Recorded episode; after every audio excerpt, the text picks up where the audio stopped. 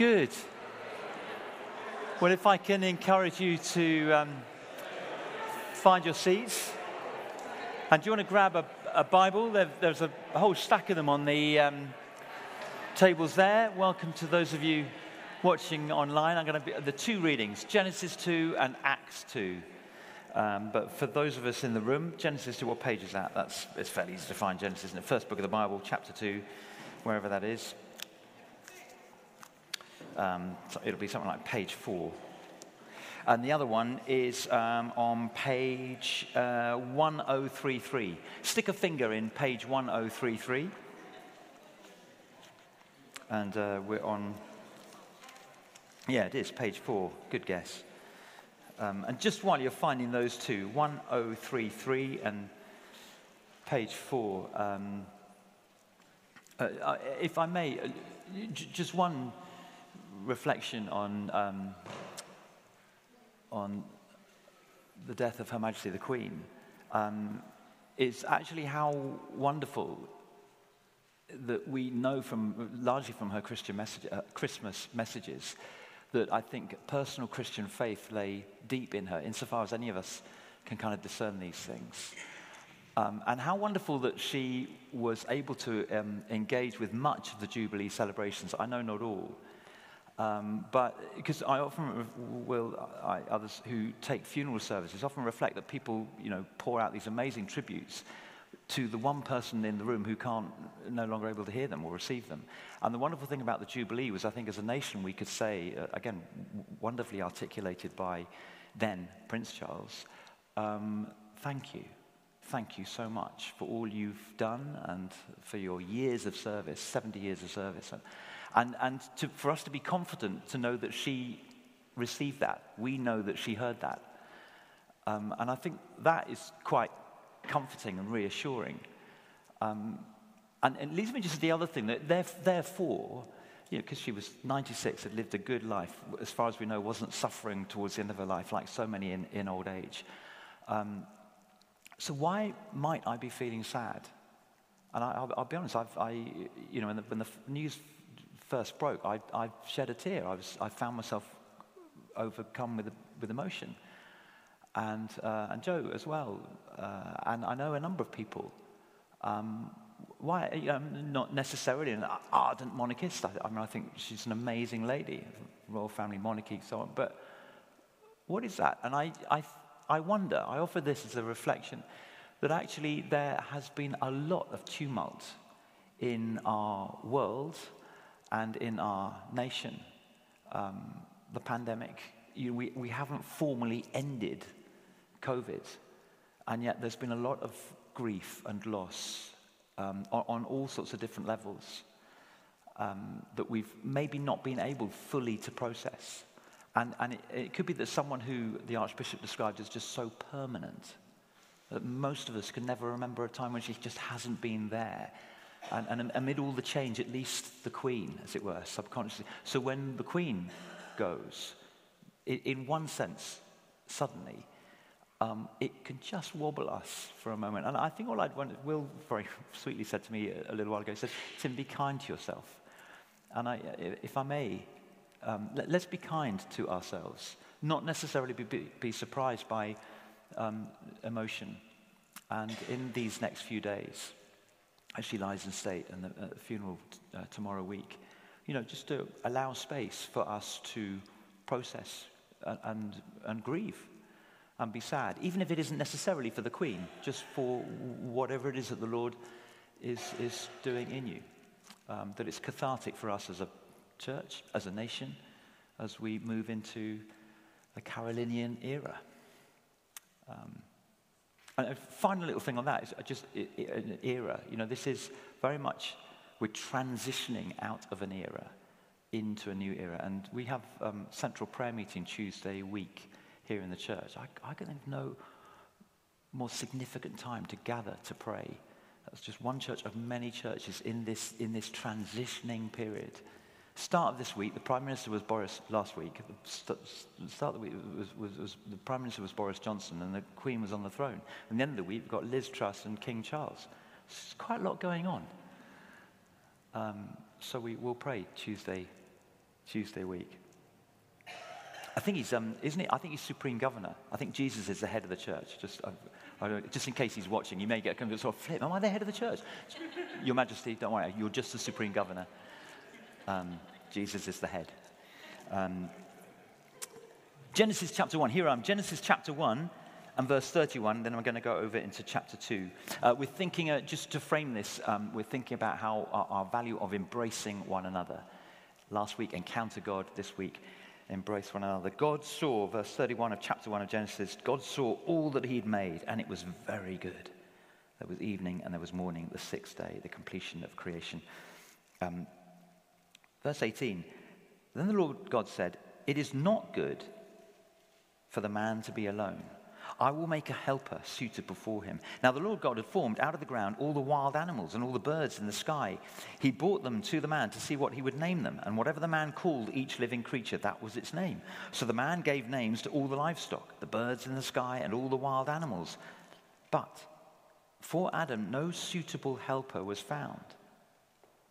So the Lord God caused the man to fall into a deep sleep. And while he was sleeping, he took one of the man's ribs and then closed up the place with flesh. Then the Lord God took, made a woman from the rib he'd taken out of the man, and he brought her to the man. And the man said, This is now bone of my bones and flesh of my flesh. She shall be called woman, for she was taken out of man. And for this reason, a man will leave his father and mother and be united to his wife, and they will become one flesh.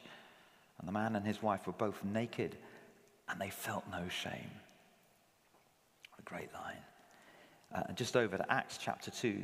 That's, if you like, creation and the start of recreation, uh, beginning in this world now. Uh, this is after the resurrection of Jesus Christ, his ascension into heaven, the Pentecost, the pouring out of the Spirit, the birth of the church. And Luke describes in verse 42 that they, the early Christians, as they gathered together, they devoted themselves to the apostles' teaching and to fellowship to the breaking of bread, and to prayer. And we'll pause there. Devoting themselves to fellowship. Um, fellowship there, that is a, uh, it's shorthand for fellowship of the Holy Spirit. The, the word uh, koinonia, Greek word, it, it carries this idea that it's, it's more than just sort of a couple of mates meeting together. It, it's more than what we might call friendship on, on a sort of sociological or, or, or this level. It's, it, is, it, is, it, is the, it is the embracing of one another that comes and is, is sort of you know, initiated as we, as we become involved in the dance of the Spirit. It is the fellowship of the Holy Spirit that we experience one another, amongst one another. So I want to argue that, that uh, this, this core value, um, last week we talked about encountering God encountering the God who has encountered us in Jesus. Luke 15, that the Father's embrace of the lost Son, the hug, your home, that encounter with God, it, is, it leads to knowing ourselves to be embraced by God, which inspires and enables us to embrace one another, which so, that we form, by embracing one another, we, we, we form the fellowship of believers, the fellowship of the Holy Spirit, which I want to argue is, is unique amongst all our interrelationships. So, as wonderful as it is that there, there are sort of regulars at the, the, pub across the way, or in the bridge club, or at your gym, or, uh, you know, when I sing with the faithful at Fra- Craven Cottage. Uh, and, and we, we're united in that way. And, and there's a bond. There's easy relationships that begin to form because we have certain things in common. And yet, they're on a different level, different plane, all of them, good as they are. They're on a different level to the fellowship of the Holy Spirit, which is what uniquely Christians have worldwide um, because of what God has done through Christ by his Spirit. So, three headings. We need this unique fellowship. We discover this unique fellowship, but we need to choose this unique fellowship. So, first of all, we, we need this fellowship of the Holy Spirit. We need spiritual friendship. And, and there it is in, in Genesis. Uh, God creates human beings in his image. It is very good. And then we read fairly shortly afterwards it's not good for Adam to be alone. And, and that bit, he, all the animals, lots of sentient beings uh, around him, living beings, and yet, and yet they don't satisfy a, the deepest longing in Adam. It's not good for Adam to be alone. Now, now notice, Adam is not lonely, i.e., cut off or isolated. Adam always has the eternal God with him. So he's not lonely, but he is alone. And sometimes we can read that and think, oh, there must be something, must be something wrong with Adam then. If, if, it's, if creation is good, but it's not good that Adam is alone, something wrong with Adam. And this is quite crucial, I think, to understanding our, the fellowship that we form, the fellowship of the Holy Spirit with one another as Christians. Adam's not alone because of his imperfection. Actually, it, it, it is his perfection that is the issue. Adam doesn't find true companionship with any other thing. Adam experiences his aloneness because he's not a, he's not a rock or a tree or a house or a suit. It's because he's a human being made in the image of God. He's made for relationship with another of the same kind, another human being. The animals don't cut it. And in, and in a modern day, when we, when we are tempted to feel lonely and, and indulge in a bit of retail therapy, get a nice new this or a nice new that, we get things and we surround ourselves with things and we get a little buzz, little endorphin hit maybe from that, but it never lasts and only leads to a greater sense of isolation. Why? Because it isn't, it isn't a living being in the same way that Adam is, was there, as we are. We are created by God to connect with one another in friendship, fellowship, relationship. So we need spiritual friendship. Secondly, fellowship or friendship in the Spirit is something that we discover. If you like, it's something that grows in us. I was talking to someone the other day who, has been in their life group for um, a few years now. And the core, one or two people have come and gone, but the core of that group has been the same. And it, it's got, if if I think if they were being honest, it's got some unlikely people uh, held together. And when they first came together, it was, it was a little bit bumpy at times as everyone tried to sort of find their place in the group. But over time, what they have discovered is more and more of the love of God through Christ in that person and actually in them themselves. And it's rather like the spokes on a wheel, as, as, as, as Jesus is the sort of hub at the center. So, where, whichever spoke, wherever you are from, from the rim, you could be at quite opposite ends of the social, economic, I mean, every kind of other measure and metric, you could be poles apart. But if the, the focus is Jesus here, then as you focus on Jesus and, and grow towards Him, lo and behold, you, you, you, you grow towards one another. God's love growing in each of us and uniting us so that spiritual fellowship is something that we, we discover. Cicero uh, argued this that the essence of friendship is a common focus or goal. The essence of friendship is, is formed around a common purpose or, or goal. So the question then is not ultimately, do you love me? The question is, do you and I love the same truth or reality?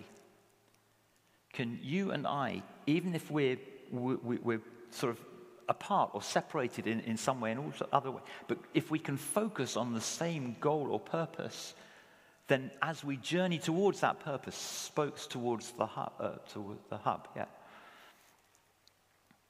I discover more and more that unites me and you. That actually speaks, I think, quite tellingly into our, our kind of um, you know, cancel culture. Because if, if we think that eh, we are the center of everything, then, then there's little room for you to, to disagree or for us to, to, to discourse and, and to discover truth together through our difference. So, so you know you're different from me, so I cancel you. That's why we have these sort of silos and um, echo chambers on social media. We discount everyone who's different because we, we, we think that the, the, our, our essence and worth and value is contained within ourselves. But if we're made in the image of the God who holds us, and as we look to Him as revealed in Christ, then, then our spiritual friendship can develop even though we might be different in other ways. That's surely the point that Paul is making to the church in Corinth. Uh, in, he uses the analogy of the body. He says there's one body, that's the hub, but many parts, lots of spokes, but one body. And, and every spoke plays its part. If you, if you break a spoke on a bike, from two weeks' time, the bike ride, and, and, and, and a spoke goes, we'll have to stop and do something about it. The wheel won't work. Every spoke plays its part so that the wheel is held in that tension and you cycle your way to Paris. Croissants and all. And so it is di- different parts, but one focus. So that, so that I, I, don't try, I don't try and cancel you. In fact, what I'm trying to do is to encourage you to be who God has made you to be, different from me. Unity, but diversity.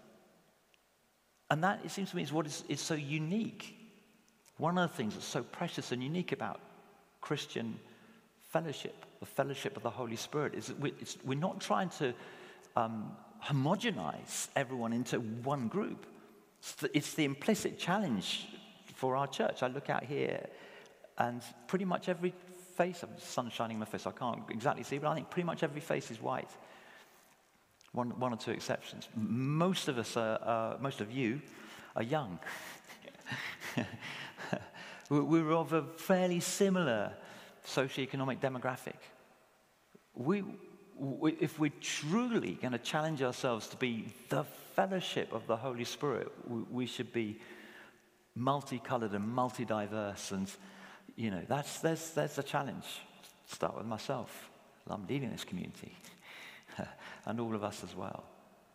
Diversity and unity, because we discover spiritual fellowship, growing in one another. That allows for diversity because we recognize the Spirit at work.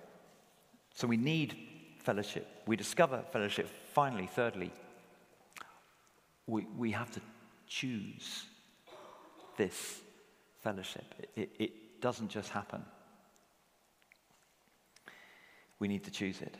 Pretty much every other kind of relationship sort of arises from external forces beyond our control, um, forces of nature or um, socio-political forces of civilization, the government. Um, so we, we, you don't get to choose the family that you were born into. You don't get to choose brothers and sisters.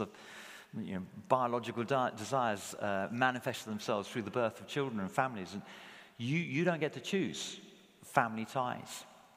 You, it doesn't matter how much you or I might want to um, drive our car on the street if you, have a, if you own a car, have access to one. Uh, you're, you're restrained by the highway code and by other road users. But you, none of you have to be here tonight. And none of you have to be part of this, this gathering that we call the, the church. You can, you, can, you can just walk away and leave. It's entirely your choice that you're here. And what I want to do, which is wonderful, thank you. but I, I, kind of, I suppose I want to flip it and say, in light of what I've trying to be and argue, the, the, the beauty and the uniqueness and the power of, and the necessity of spiritual fellowship, of spiritual friendship, over and above every other kind of relationship, then why wouldn't you choose to press in? why wouldn't you choose to lean in? They devoted themselves, it says to the believers. And we can see that it was a diverse company, Acts 2 here, uh, a, a diverse community. All the believers were together and had everything in common. They sold property and possessions to give to anyone who had need. There were wealthy people and there were people in desperate need. And so they worked hard to, to, to recognize, to form spiritual friendship and community. And God added to their number daily those who were being saved. I bet it wasn't easy for them, and it isn't always easy for us. I've been in groups where I found some people uh, on, a, on, on, on one level, on a natural level, have, have kind of wound me up. Find that, and, and sometimes I think, oh, golly, I've got to have that meeting with that person over time, I've realized that actually other people have been feeling exactly the same way about me, and yet have committed, have chosen to meet in a setting with me. And together, I can think of one person in particular. I saw them the other day. They, they don't um, come here to this church um, anymore for, for fa- sort of family reason. But I found this person really quite difficult when I, when I was with them. Uh, and I remember once, it was when we had the, when it was the old kitchen before we refurbed the church, and we had a little, sort of where the fridges are out there, that was basically we had a sink and a microwave, and that was what we called the kitchen. Um, and we were kind of washing up together. And I was with this person, and um, maybe it was that we were both, it was the end of a, a, day and everyone else had gone, and we were kind of washing up whatever the, the event had been. And we were both, I think both of us thinking, oh, you know, I'd rather be somewhere else. And so maybe it was in that sort of element of, of sacrifice and service that we, we mutually, without expressing it, we mutually sort of recognized here we are at the end of the day, everyone else has gone, and we're clearing up after them. And I, I could feel something warming in me to this person. And, and I, I sort of discovered as I reflected on it wow, I am actually, thank you, Lord, you are, you are teaching me how to love this person in a way that I don't think any other context, the pub or the bridge club or the gym or whatever, I'm not sure I would have been put into that context where I would have had to choose to be with this person and then discover that God is growing us close together. So I can genuinely say, genuinely say, I love that person in the Lord. Still find them a bit difficult. I'm sure they find me difficult. That seems to me the beauty of it. That there's something beautiful and unique that emerges out of our Christian fellowship. So embrace one another. We need to. You'll discover God growing in you and in others when we choose to embrace. And that's why we need, thirdly, to choose to embrace one another. That's why we have life groups. Um, let me just say that, that I, am conscious at the moment that life groups are in a little bit of a flux. Some are coming to a natural end. Others we're looking to sort of form um, up. Some are emerging out of the, the new 10, or the, it's the same service but now at 10. Uh, and we're looking to um, sort of reform from some of you who've been in groups that are, are just now ending. We want to reform some into new groups. So there's a sort of state of flux. So bear with us as we work as hard as we can to identify leaders, people who will facilitate and host groups, so that exactly this you can practice uh, and experience embracing one another. So life groups uh, in the, the main, the plain, week by week. But then every now and then there are one-off events. Uh, when we can, in a, in a, a, wonderful and luxurious and concentrated way, uh, embrace one another. And I'm going to invite Laura and I think she's going to uh, then invite Tash to come and just say a little bit more about the weekend away as an opportunity to embrace one another.